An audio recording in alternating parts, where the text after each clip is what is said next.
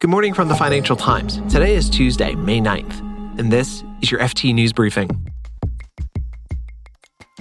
A lot of folks are expecting the Bank of England to raise interest rates again this week, and China is being blocked out of European deals. Plus, U.S. commercial real estate could be the next shoe to drop. You don't know where these pockets of trouble are going to turn up, and being caught off guard is pretty much the worst thing. I'm Marc Filippino, and here's the news you need to start your day.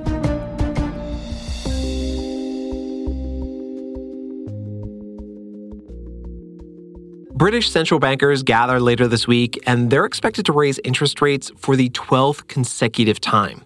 Behind the expected move from the Bank of England is, of course, stubbornly high inflation. Official data for March showed inflation running at over 10%, well above what the BOE forecasted earlier this year. Now the question is how much the Bank of England will raise rates.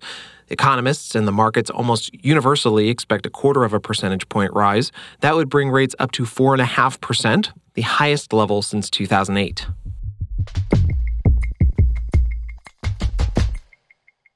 Chinese investment in Europe fell last year to its lowest point in almost a decade. A new study examined 16 deals in 2022 involving Chinese entities buying European businesses. 10 out of the 16 were not completed, in part because of regulatory concerns. Here's the FT's global China editor, James Kynge. Europe has begun to vet Chinese inward investments quite a bit more carefully. And I think that has been uh, responsible for quite a few big deals in rather sensitive high technology areas or critical infrastructure areas not going ahead. There has been a couple of uh, semiconductor deals, uh, acquisitions by Chinese companies in Germany that didn't go ahead after the German government exercised its scrutiny over those deals. It's not that every deal has been expressly blocked by European regulators. Some of them have been blocked, others have been uh, deferred. The others, the regulators in Europe, uh, imposed so many stipulations that the deal just collapsed. So, James, what industries are being hit hardest by Europe's stricter regulations? Uh, where most of the slowdown has come, actually, is in mergers and acquisitions. Um, the Chinese had been big investors through acquiring European companies. But uh, uh, because of this increase in regulatory security and also um, the capital controls from China, this has really fallen off a cliff. The area which has not been hit so badly is greenfield investments in Europe. Probably the biggest, the hottest area in that regard has been uh, electric vehicles and particularly batteries. Uh, some of the big Chinese battery makers like CATL have announced a big investment in Hungary, but not only there, in, in other parts of Europe as well. So, if there is uh, one area that remains fairly hot, it is that electric vehicle supply chain area. But for the industries that it is affecting, I have to assume that this type of clampdown isn't going to stop anytime soon, right? Um, a lot of people in Europe think that the opposite will happen. Um, that is, that more countries are coming up with their own tightened regulatory regimes with regard to inflows of foreign investment and particularly uh, Chinese investments. So the authors of this report they think the intensification of scrutiny by regulators throughout Europe is only going to uh, increase. James Kynge is the FT's global China editor.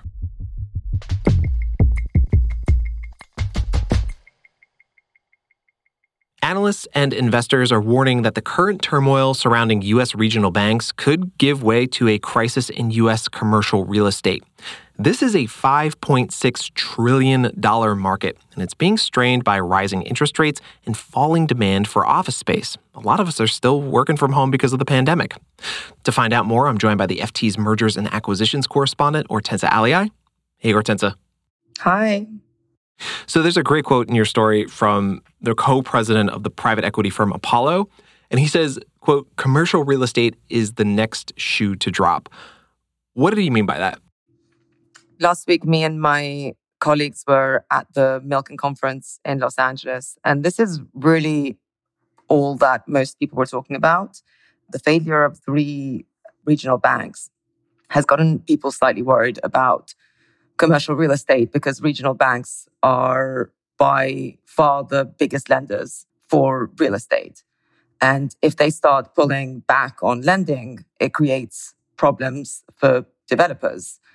In the next few years, a lot of the loans that developers and property owners have taken out are going to mature and they're going to need to refinance or get more capital. And if the regional banking sector isn't there for that, that's going to be a bit of a problem for CRE. CRE being commercial real estate. And one of the things feeding into this concern is higher interest rates. The Fed's raising rates to fight inflation, but uh, how do those higher interest rates hurt the commercial real estate market? Can you draw me a line from A to B? Well, so you've had 10 years where you could get loans at pretty much zero interest rates or just above zero. And now the rate rises mean that you basically have to pay more money for borrowing cash. Uh, and that doesn't work very well, especially when you're in a market where, the, where there are declining property valuations. So you're effectively refinancing or borrowing at a, at a higher rate. And this tends to sort of squeeze the property market. Do you have a sense of how severe the problem is or how, how bad it could get? So this is yeah, this is the problem with commercial real estate is that there's not comprehensive data to show how well the loans are performing or what the occupancy rates are. So there's just a, a level of uncertainty about how bad it will be and two sides to it. Some people are extremely worried and they don't, don't want to underestimate the risks. And some people are a little bit more relaxed and think that people are overreacting. Worst case scenario, I mean, what are we looking at here? I think what describes it best is one of the quotes in our story from a banking chief executive who basically says the greatest risk is you don't know where the leverage sits. Leverage meaning loans that you've taken out. Exactly. To, to, to spend on other things, right? Exactly, exactly. So you don't know where these pockets of trouble are going to turn up. And being caught off guard is pretty much the worst thing. I think that's probably what investors are thinking now. Who could, I mean, who could have predicted three, four months ago that we would have this quote unquote regional banking crisis? People now are just much, much more cautious and they want to rein in risk. Ortenca Aliaj is the FT's mergers and acquisitions correspondent. Thanks, Ortenca. Thank you.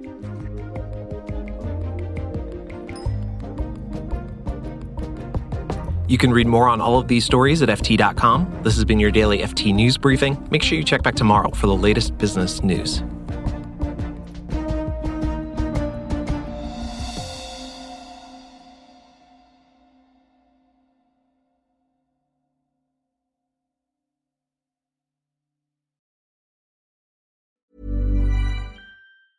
Hi, this is Janice Torres from Yo Quiero Dinero.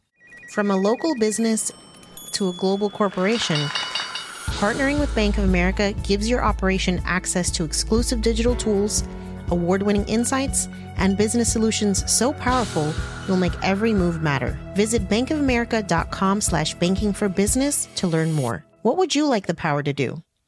Bank of America NA, copyright 2024. Hey, it's Paige DeSorbo from Giggly Squad. High quality fashion without the price tag? Say hello to Quince.